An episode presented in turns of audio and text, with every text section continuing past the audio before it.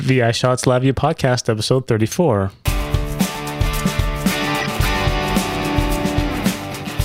Hello, everyone, and welcome to this episode of VI Shots. My name is Michael Aivaliotis, and this is the podcast devoted to the world of LabVIEW.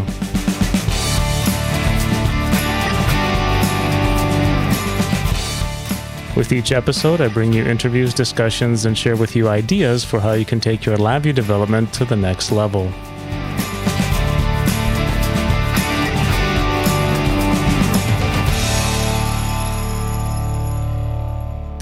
Well, thank you all again for joining me on this episode of the VI Shots podcast. I hope everyone out there has have had a great Christmas, a great New Year, and we're starting off uh, 2014 with our first interview of the year, and uh, with my guest Jack Dunaway from uh, Wirebird Labs. Jack, welcome to the show. Hey, Michael. Thanks a ton for having me, and likewise uh, to all the audience and yourself. Happy holidays and happy New Year. Yeah, hopefully it's been uh, it's been a great uh, 2013 for everyone out there. Today we have Jack talking to, uh, to us about his uh, his product that he has out called Deploy.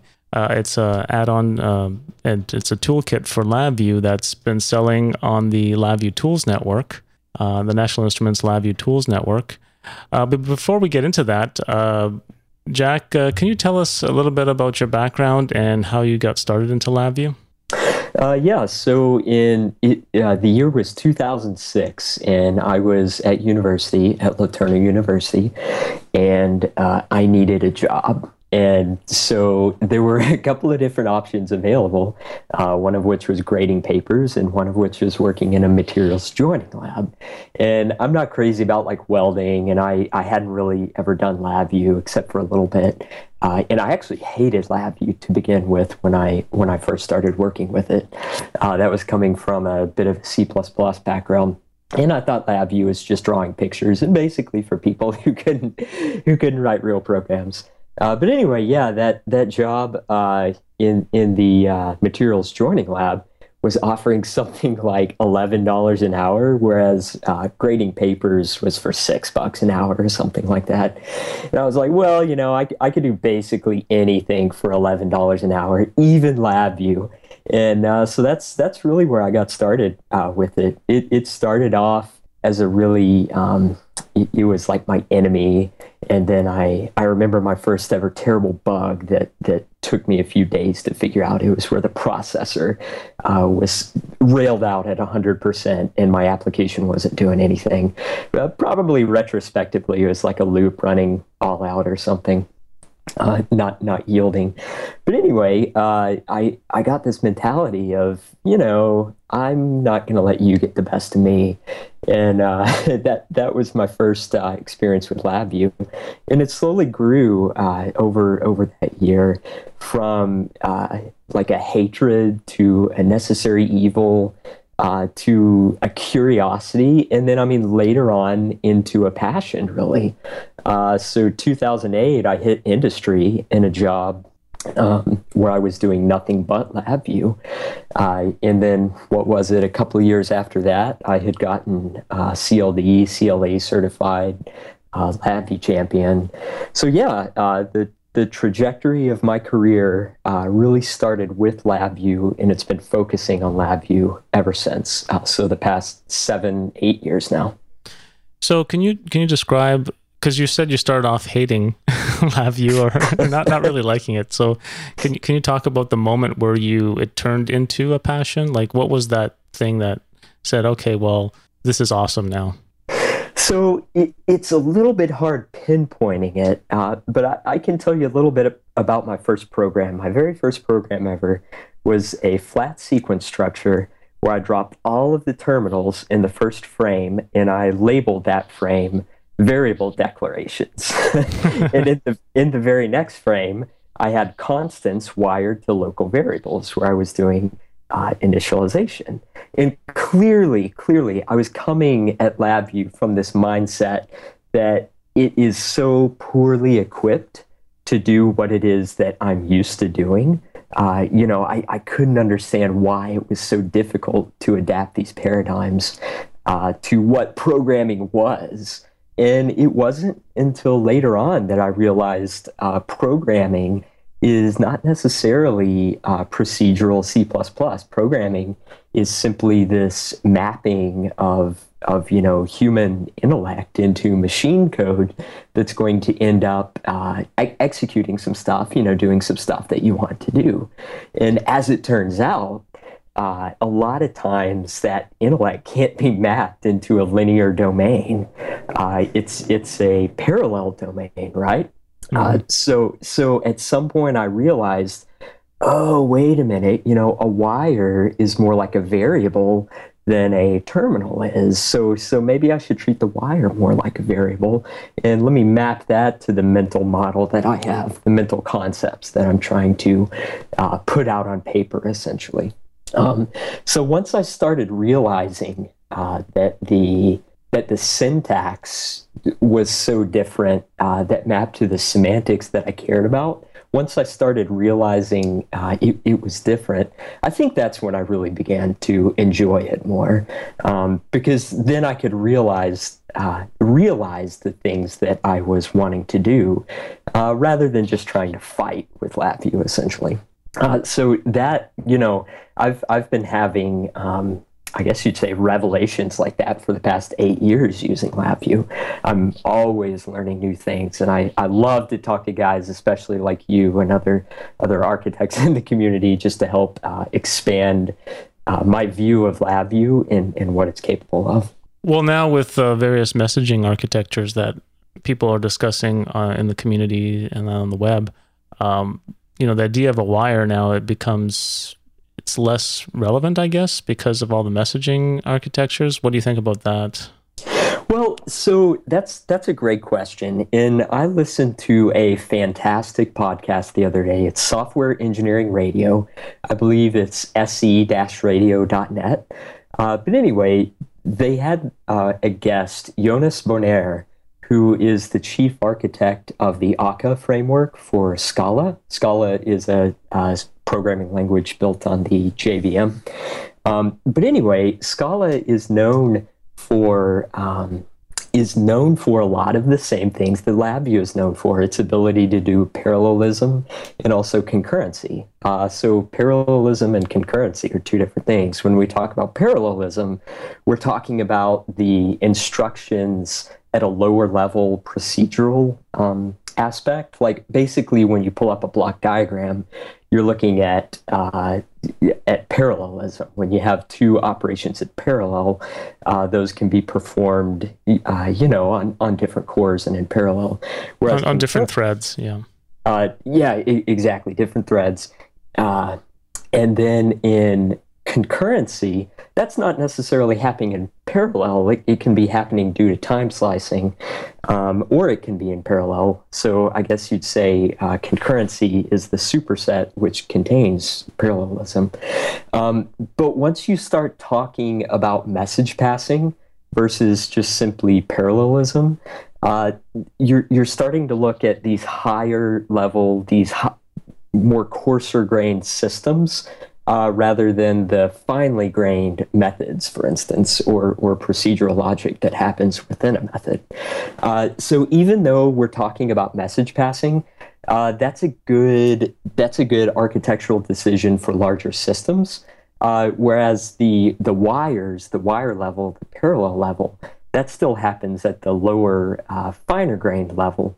And so, uh, really, it's not like one supplants the other. It's not like message passing is going to supplant um, data flow. Right. Uh, they they accomplish two separate things, just depending on the domain uh, where you're architecting. So, throughout your career, um, after leaving school, you worked for several different companies, and we also worked together. I guess the audience should know that uh, we were both working at JKI at one point. Um, and you got interested in the whole process of product development and uh, you know how that's how that's done and how to make su- successful products. Can you describe a little bit about uh, your passion for that? Oh yeah, you betcha. Uh, well, first of all, I mean, Michael, I got to say you are uh, one of my role models. You uh, you have done a lot of pioneering in this field. Uh, likewise, you mentioned we worked at uh, JKI together. Uh, Jim, likewise, doing product development um, in the LabVIEW community. Huge role model. so yeah, I'm blushing. That, it, you're blushing. you can't see that, but yeah. Uh, so yeah, uh, be, being able to work with you guys was uh, was really exciting for me. What absolutely one of the highlights of my uh, career. Um, but like you mentioned, uh, just the the passion for product development. Um, one thing that I like about it more than anything is really getting to interact with the customer because I, I, I would be what I consider a chronic engineer, uh, which means that I'm plagued with having no experience but technical experience in the past. Mm-hmm. Um, and so when you get into these things like product development and product management, uh, you don't necessarily have these stakes in the ground and these footholds, uh, knowing how to how to best proceed or where to go. Uh, but being able to plug in with customers and being able to plug in uh, with other other software engineers has been an absolutely fantastic part of that product development experience. Now I know uh, a lot of people when they they decide to trend. I mean, we all start off as system developers, or you know, doing writing tests, for example, or controlling instruments. Somewhere down the line, we convert from becoming these uh, integrators um, or you know consultants or whatever you want to call yourself and then come up with an idea of hey you know maybe i should make a product and uh, you know just put it out there and sell it and you know get rich become a millionaire. You know product development is not for everyone and also there's uh sometimes you know what you think is a good product not doesn't necessarily make a good product right as as you know. Uh, so what what is that so if what would you say to someone that wants to, you know, create a tool or something to and get it out there, what what should they do to get started? Oh, that's a fantastic question. Um, so I would highly recommend this book. I'm uh, I'm turning around and looking at my bookshelf right now. Okay, it's called Inspired: uh, How to Create Products Customers Love. Uh, that's by Marty Cagan. The book Inspired. Uh, so this book is it has been pivotal in in my understanding of what it means to be a product developer, uh, but more importantly, a product manager. One thing uh, I, I I really truly believe that everyone I've ever talked to, uh, since they know that I'm a product manager and I've started a products business, it's a it's a common theme uh, where people will come to me and say, "Oh, I've got this product idea, and I'd really love to do it and create it and sell it," and that would allow me to break out of my, uh, you know, fill in the current role, like you said, integrator, consultant, or um, engineer in industry. Uh, one thing that you realize, and, and, that I realized after reading this book, is that product development is actually uh, it, it's predicated by customer development. And so, prior to even laying one finger on the keyboard or the mouse, before you start product development, you need to do customer development. And basically, what that means is going to who would be your potential audience and basically asking them uh, would you buy something that's like you know like this? And, and you would describe the product or or describe a platter of products or, or product ideas. Um, but more important uh, even than the solution because the product is a solution even more important than talking about the solution you want to talk about customers problems. Uh, and so when i when i first started wirebird labs uh, back in early 2012 I I actually spent months and months without doing any LabVIEW. It's the longest stretch where I've not even opened up LabVIEW, um, probably three or four months. And uh, what I did during that time was I just talked to LabVIEW developers, uh, CLDs, CLAs, uh, LabVIEW champions, business owners, integrators, consultants, and uh, I I threw out some theories, uh, one of which uh, turned into deploy eventually. I threw out the theories uh, of what I thought they might uh, be having problems with as LabVIEW developers. So, as a LabVIEW developer myself, um, I had a pretty good idea of some trouble points uh, where things things could be made a lot better in the LabVIEW environment and just the, the LabVIEW software development process. Uh, one of which turned out to be deployment. Uh, to, you know, once you write your application, how is it that you get it onto the deploy target and into the hands of your customers so that they can then uh, begin producing business value from those applications? Um, and one thing that I realized when I was talking to all these people is I would throw out probably about five or six ideas, and they'd all say, "Oh yeah, that's that's a fantastic uh, that's a fantastic tool. I I would really enjoy using that." But then you start to filter it when you start hearing things like, "Well, it's fantastic, but I wouldn't." You know, I wouldn't pay for it. Uh, that that might be a good thing to develop with your recreational programming time, but it's certainly not a business model. It's it's it's not going to keep a business running. Um, however, when we came to the uh, deployment problem, people would start telling me, uh, "Let me tell you my problems that I've had. Let me tell you this horror story." And as soon as you start to hear emotions like that, uh, then you realize, aha, this is this is probably a product that's going to resonate uh, with LabVIEW developers. Um, as soon as you really start tying in, uh, really the the human side of programming into product development. Um, so yeah, that's that's basically how it went. Three or four months, uh, just talking to a bunch of potential customers, uh, and actually selling it even before it was made uh, even before it was ready to be downloaded. That's basically the process of customer development uh, prior to product development.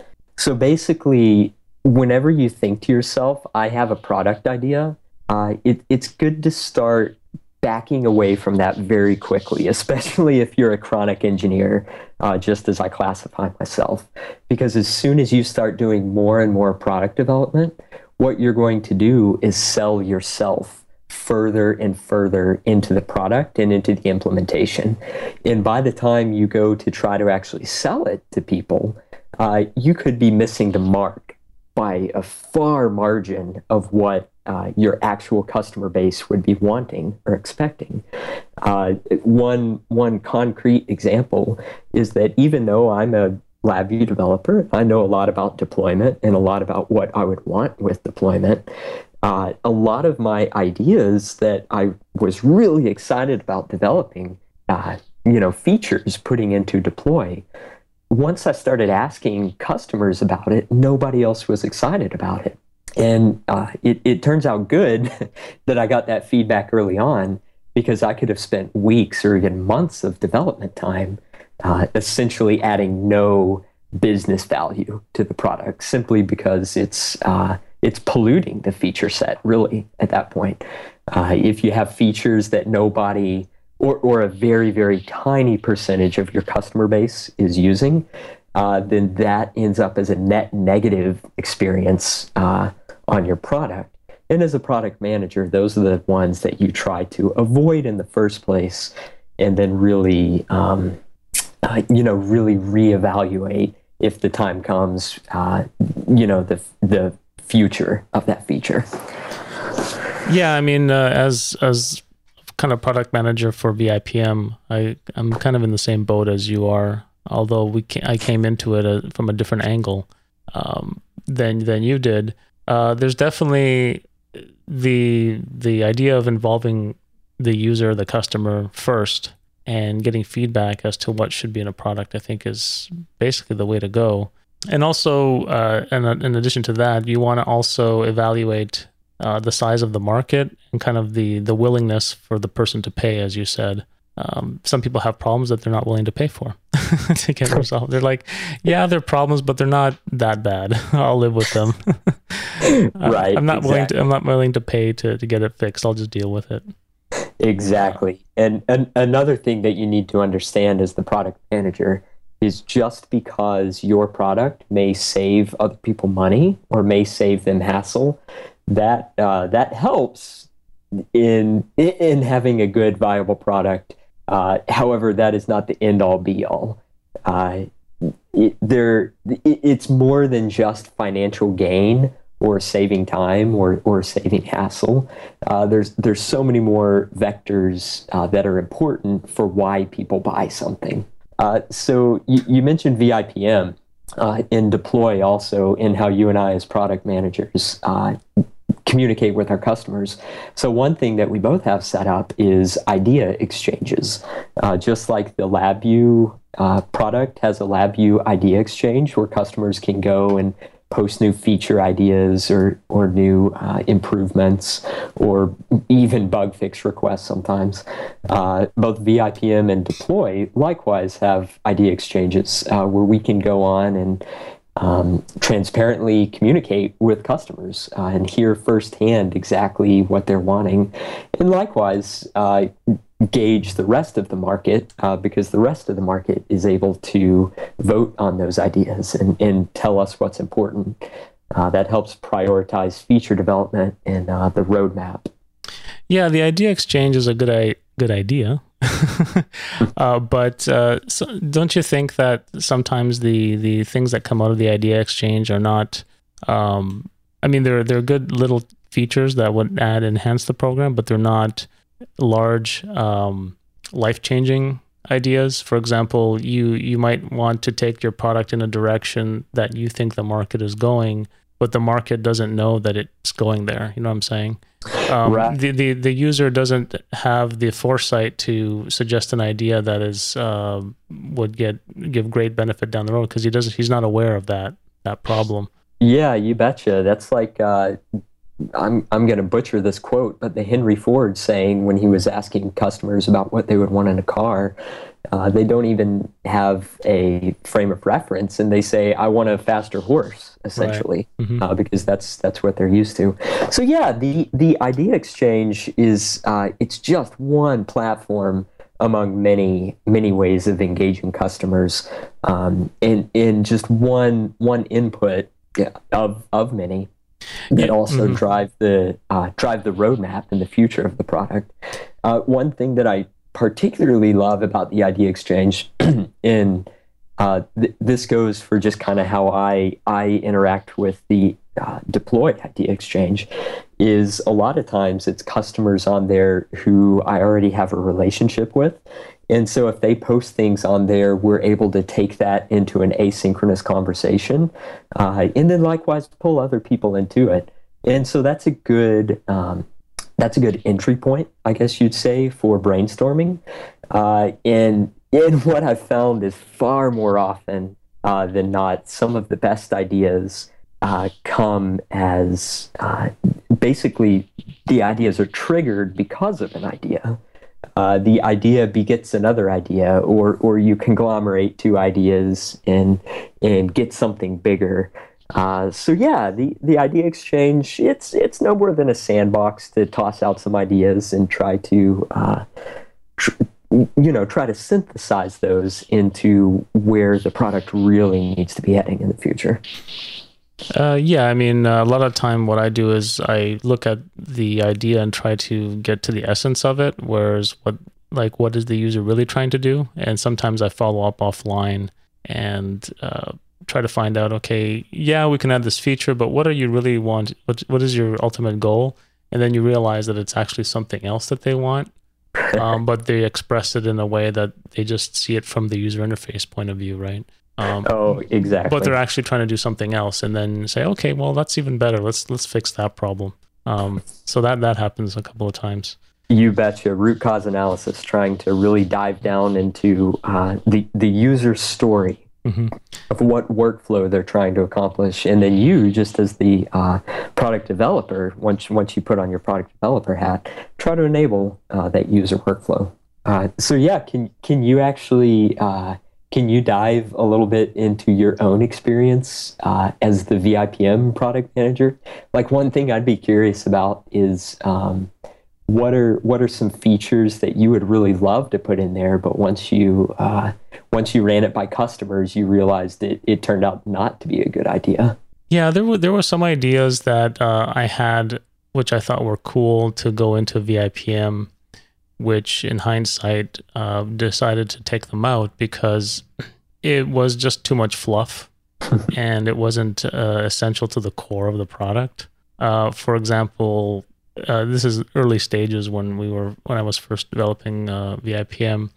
Uh, for example, the idea of having uh, customizable uh, colors and custom button icons and things like that in VIPM, where in the options you can actually configure what buttons, uh, what icons would go on the buttons, and actually what what colors would be in the in the rows of the multicolored you know list box and things like that.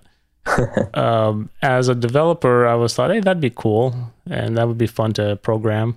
Uh, but in the end, it really doesn't add. I mean, I'd be wasting time and development time on adding a feature that really doesn't add a lot of value to anybody. Uh, right. And it was just fun. Um, yeah, yeah, I, I understand that. I, I likewise have some of the same problems where, uh, again, the chronic engineer in me wants uh, wants to do product development rather than necessarily product management. When you're sitting in front of the LabVIEW environment, you're wanting to do cool things uh, rather than refraining from doing those things. And one one of my favorite sayings uh, in that regard is "No code is better than no code," and that is if you can get away with not writing anything. Uh, you're not going to be putting bugs and you're not going to be putting maintenance points into the product. Uh, so, yeah, it, it really helps to actually not have it there. So, I can tell you another way that I handle this problem, or it, it's not a problem per se, but when you have a feature that's not necessarily one you want to put in front of all your customers or all the users of the product.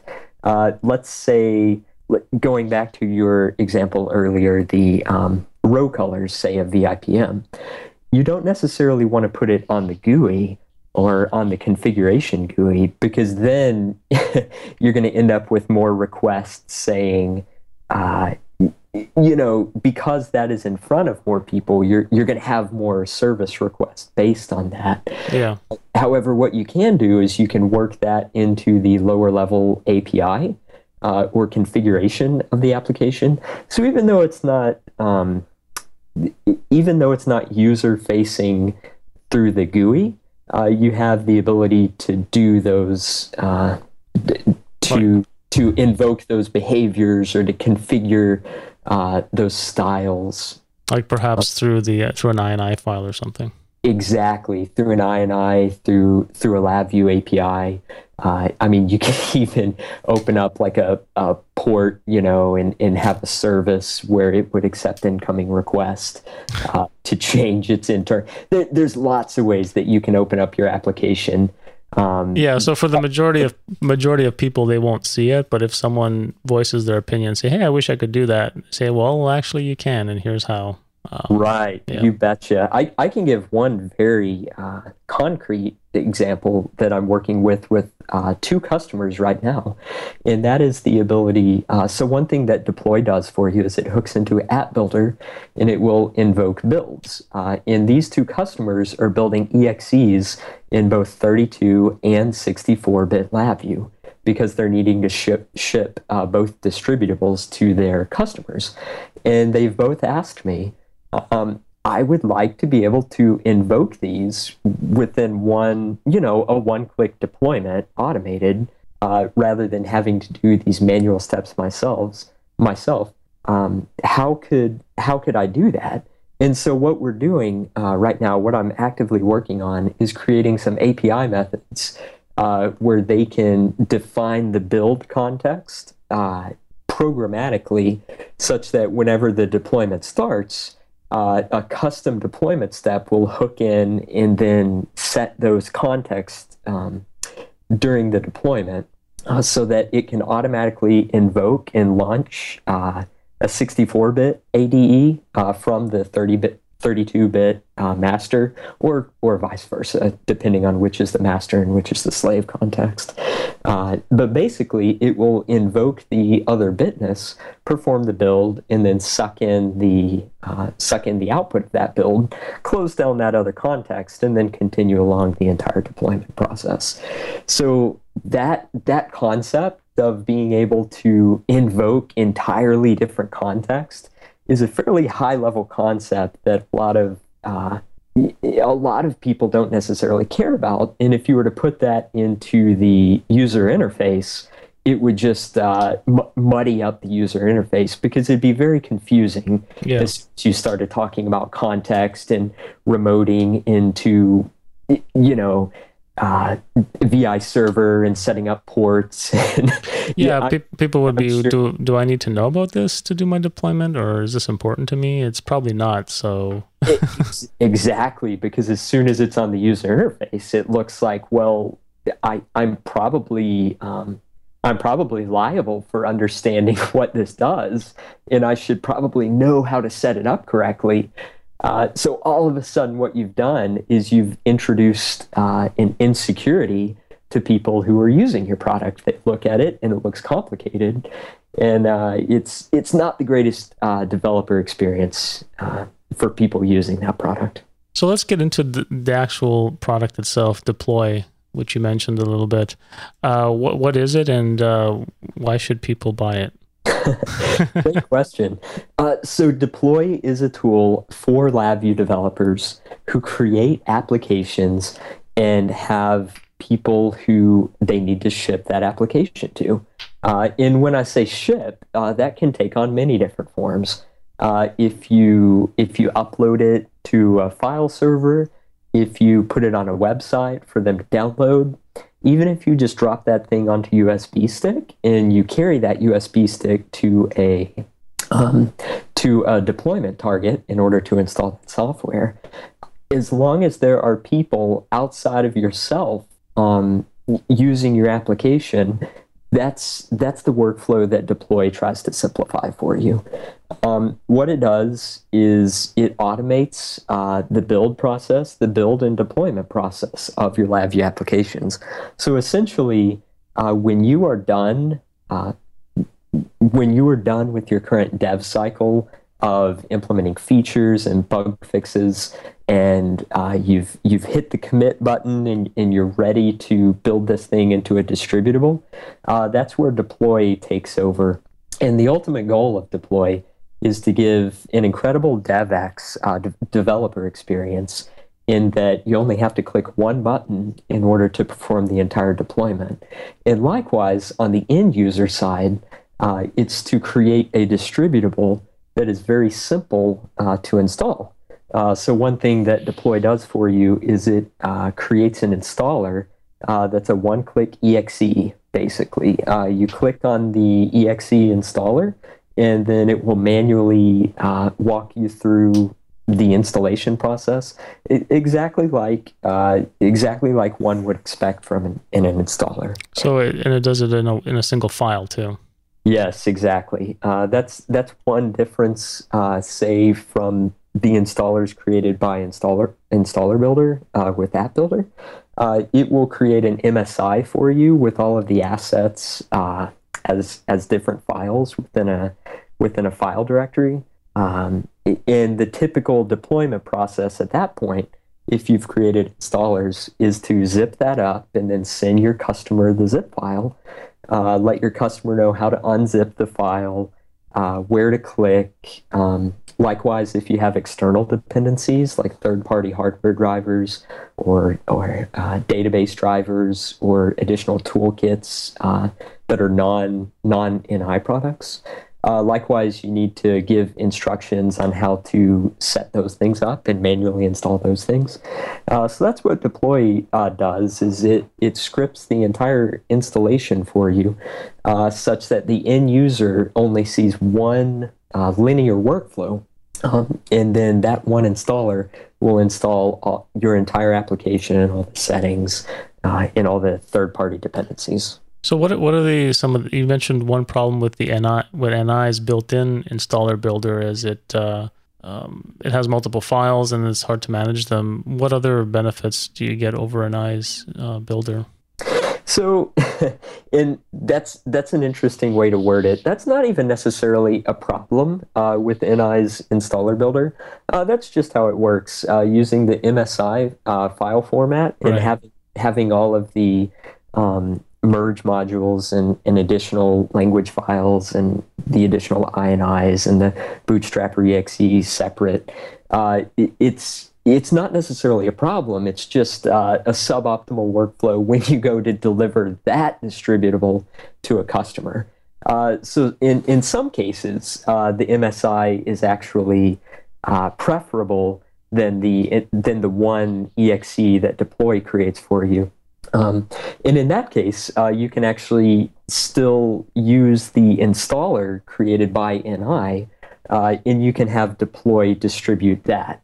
Uh, so deploy would wrap the installer uh, spec, which would wrap the exe spec, which you know bundles all your source code into your application. Um, so, so another thing that deploy does, uh, just besides that, is it also gives you a LabVIEW API. Uh, it gives you a LabVIEW palette of uh, functions where you can incorporate automatic updates into your application. Uh, so if you have targets in the field, uh, let's say it's um, let's say it's one single deployment target. Let's say it's a hundred different deployment targets. Uh, one very common um, design pattern for software developers is to have the ability of automatically updating uh, software that's in the field. Um, we see many different topologies of this, like Windows Update has the tray icon, you know, the service that runs in the background.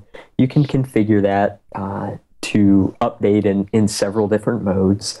Uh, the, some browsers have um, the ability to automatically and silently, transparently update when you exit uh, the browser and when you relaunch the browser. It, it could be a new new application uh, that has very silently been installed. Um, likewise, you can have things that are running completely headless, no UI at all, um, sitting on some embedded uh, device that is polling for these updates and when it detects a valid update, it can automatically uh, automatically download that and invoke that update, and then relaunch itself, relaunch the uh, new application. Uh, so basically, any one of these topologies that you can imagine, uh, any one of these update topologies, uh, that LabVIEW API allows you to do that from within your LabVIEW application. Uh, so that's one one very critical. Um, I guess, d- design decision, product decision for deploy. And that is all of these uh, sophisticated behaviors and abilities that you would want in an update service. Uh, you don't have to go out and learn additional scripts or additional languages or additional tools. You can do it all within LabVIEW. Uh, so that's one very important product decision for deploy, and that is all of these things that we're talking about and doing. Uh, you don't need to go and learn additional syntax of some other language. All you need to do is know LabVIEW.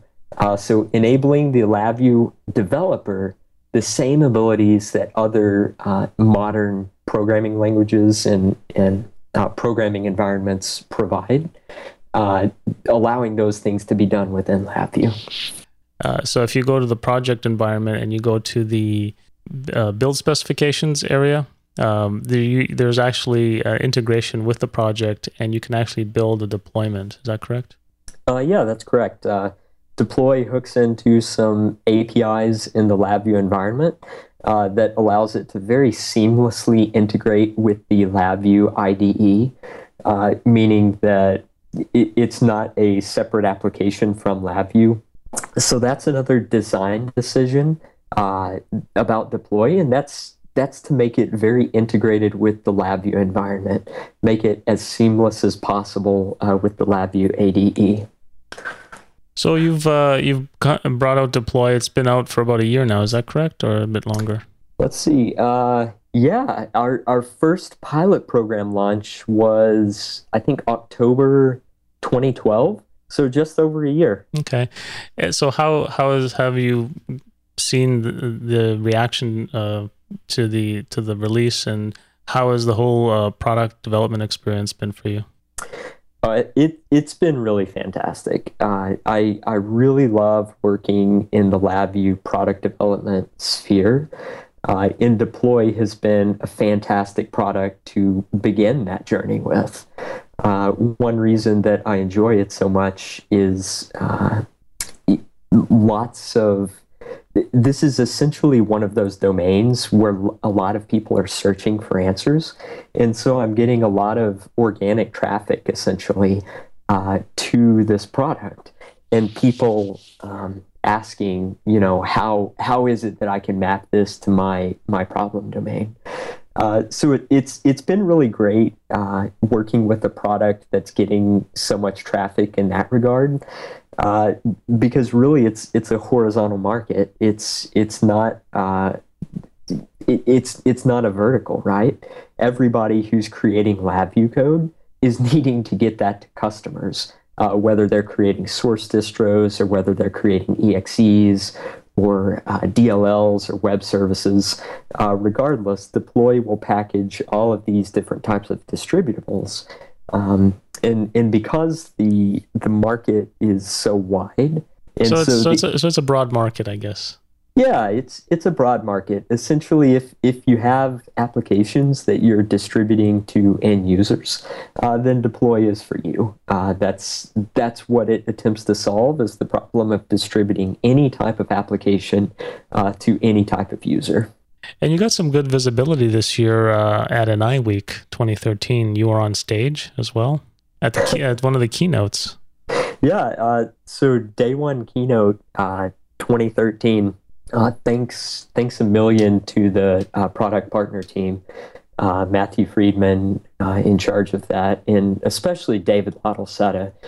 David, he was up on stage with me doing the demo those guys have done an amazing job uh, helping get the word out uh, with deploy um, or, or helping get the word out about deploy um, so working working with them and, and doing that thing at NI Week was was a really great time. So how did it feel being on the keynote stage? Was it nerve wracking a little bit? So my personality is is one that I I actually don't really get nervous uh, in in front of people. Uh, however, I can get tripped up, I guess you'd say. Fortunately, I don't think I got tripped up uh, too badly. Uh, but one other one other interesting thing about my personality that a lot of people don't know uh, about me is I have a really really terrible memory, and so being able to uh, memorize or or even get a feel for what the lines should be was very very difficult. Uh, so a lot of people who saw me backstage would see me pacing back and forth for hours and hours, uh, just trying to learn a few lines. Um, but yeah, that that lack of memory, I, I think you'd say actually uh, fall that that brings up some really interesting uh, programming concepts. Uh, even how not having a good memory as a developer, how that um, how that affects your programming style and what types of programming paradigms are good uh, for developers without uh, a really good memory. Essentially, if you can't juggle a lot of things in your mind at once and juggle a lot of parallel processes uh, and, and deal with things like side effects and post conditions and preconditions, uh, that gets into a really interesting topic of, uh, say, like functional programming and um, transactional messages, uh, keeping keeping all of your uh, state within the transaction, uh, rather than keeping a uh, keeping state distributed in in many different places. Um, so you're saying that because you can't juggle a lot of things, or sorry, you can't remember, um, you know, a lot of these things in, in your head or keep them in your head, then it affects the way you program. Yeah, that's that's absolutely right. And uh, one one thing that I've really enjoyed learning more about because it's really helped my programming style over the past uh, couple years is functional programming. And what does it mean to be a pure function? Uh, versus, say, other types of programming styles uh, like object oriented is, is just one obvious other programming style. Um, one thing that I've realized is that even though I'm using object oriented programming uh, at, at, different abstraction layers in my in my designs and in my systems, uh, at the method layer and at the procedural layer, uh, where, where we're actually looking at business logic, if you throw in a really heavy dose of functional programming into your uh, style, you're going to end up with code uh, with far fewer bugs because you don't have distributed mutable state uh, or this pervasive mutable state throughout your application. What you end up with is by-val, uh, the semantics of a by-val data flow system uh, meaning that whenever you look at any one code module, whether that module be a sub VI, uh, whether it be even higher level like a library, whether it be even lower level like a structure on the diagram, like a case structure, say with four or five cases, um, whenever you have uh, references, references to data and pointers to data and handles uh, flowing in and out of these code boundaries, you end up uh, you end up blowing this thing called referential transparency, which basically means that it becomes harder to harder to understand how that function is going to act in the context of the entire system. Uh, the way that you try to guarantee referential transparency is having only uh, simple data types um, crossing code boundaries, and likewise having those as by value rather than by reference. Uh, so what you end up with is more of a functional programming style that becomes easier to debug and easier to read. Uh, that's that's one very important thing is creating code that's easy to read. Um, yeah, I'm I'm in that camp as well. Readability is very high on my list. Before the interview, you mentioned to me that you're releasing something new. What is that? Deploy is built on a framework called Featherweight. And uh, Featherweight is something that we're going to be open sourcing in 2014. Um, it, it's basically an application framework for LabVIEW. Uh, I, I hate I hate to use the word framework because, uh, as Spolsky says, that's the uh, that's the F word in, in software engineering. um, and I read another fantastic quote the other day. It's uh, a framework is it's a reusable piece of source code with uh, all of the all of the business logic taken out, but all of the assumptions left in. uh, and of course, he was being sarcastic, but it's it's really true. A framework assumes uh, certain things about what you need and what you want as a uh, developer, as a software developer, when you're developing applications. Um, and so, one thing that Featherweight attempts to do is allow arbitrary access to each one of its merits. Uh, in other words, uh, even though it has the ability to spawn off parallel processes and, and connect uh, these parallel processes, if what you need is uh, just one static process, uh, Featherweight attempts to not burden it with all of the uh, syntax and semantics of all the parallel stuff. Um, if you if you don't want logging, uh, you can exclude logging. Uh, things like that, basically, uh, allowing arbitrary access uh, to each each of its merits uh, without tying you into one heavyweight framework. So this is a framework that you use to build deploy. Yeah, that's correct. And then uh, you're you're you're thinking of making it open source. You said next year. Yeah, absolutely, uh, and that's that's definitely on the roadmap. Uh, open sourcing featherweight. Uh, so yeah, that's that that's sounds pretty thing, cool. That's one thing uh, to look forward to. It's it's basically it's an actor oriented style, uh, taking a lot of these things that we're learning in the community as as the LabVIEW community is evolving. Um, taking all of these ideas and, and trying to synthesize it into a framework uh, that is very, very simple. Uh, because it, essentially frameworks are procedural abstractions. Um, and, and the business value of software comes in business logic. It doesn't come in the procedural abstractions necessarily. Uh, the procedural abstractions may give us um, may give us intangible uh, side benefits, such as the ability to maintain it better, the ability to onboard developers easier if they're already used to the framework and, and the uh, messaging architectures and the configurations and things like that. Um, however, the customer, the person using uh, the the customer using your distributable does not care about the framework. Uh, it offers no business value. Um, so, so the goal of Featherweight is to provide the highest ratio of business logic to framework as possible. Um, not requiring much boilerplate, uh, not requiring much, uh, you know, much syntax in order to accomplish uh, what it is you're trying to accomplish. Uh, that uh, I, I could also throw in there that um, is influenced by Professor Steve Watts' uh, campaign to have have the block diagram as the central focus in an application.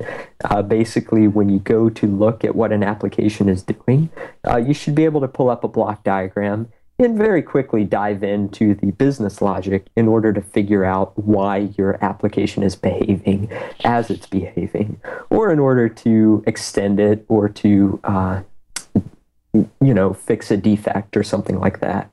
Uh, basically, get all the stuff out of the way except for the business logic syntax. So, Deploy is now available uh, on the LabVIEW Tools Network. And uh, there's uh, an Architect Edition, which uh, goes uh, for $9.99. And then you also have SSP, which is $2.99. And that's all available on the LabVIEW Tools Network. Um, Jack, uh, I'd like to thank you for coming on the show. There's a lot of interesting conversation we had, and uh, I could talk to you for hours about LabVIEW, and I'm sure you'd love to too. But we have to cut it short. cut it short at only uh, an hour and some minutes. um, so I, I, really appreciate you coming on the show. Yeah, Mike, thanks a ton. Uh, likewise, I we could talk for hours on LabVIEW. Uh, and I really look forward to seeing you here at the CLA Summit in uh, March. When, when is that? March in Austin? Yeah, the CLA Summit, which is in Mar- uh, March 3rd to 5th. Um, and also, there's actually a European CLA Summit, which is 18th to 20th. And I, I think you're going to both of those, right, Jack? Yeah, that's correct. Uh, so I'll I'll look forward to seeing you and, and likewise the rest of the community uh, to talk more about LabVIEW and uh, and featherweight and deploy and just uh, LabVIEW LabVIEW in general. Yeah, I'm really excited to hear about featherweight. I'm sure a lot of people will be intrigued and they'll be asking questions. So uh, I hope you got uh, something planned for that. yeah, you betcha. Uh, I'm I'm always available. Uh, I'm I'm firing up uh, conversations like this uh, at least two, three, four times a week uh, with people around the world. I would strongly encourage all all the other LabVIEW developers likewise out there uh, to just connect more on a personal level with other software developers and really really toss out the ideas that you're having that you don't necessarily want to put on lava or the NI communities uh, because they're they're not necessarily fully formed enough to put put your name behind it. But being able to call people up and uh, do a little screen sharing session or just do a little brainstorming session, it's absolutely invaluable. Uh, so it's it's fantastic talking to you, Michael, like this, uh, and and likewise uh, keeping keeping the conversation going beyond just NI Week and the uh, CLA summits. Uh, great, thank you. Thanks again. Yeah, you betcha. Take care. And thank you all for listening to this episode of VI Shots podcast. Uh, again, I'd like to thank uh, Jack for being on the show. And if you want to read the show notes, uh, go to vishots.com slash 34. And also, if you want to get more information about uh, Jack's deploy product, go to vishots.com slash deploy. Again, uh, if you like the show, please, if you're listening through iTunes, go and give us a written review and a star rating. And also, uh, if you're listening with other applications, they also have built in review systems where you can star and leave comments on there.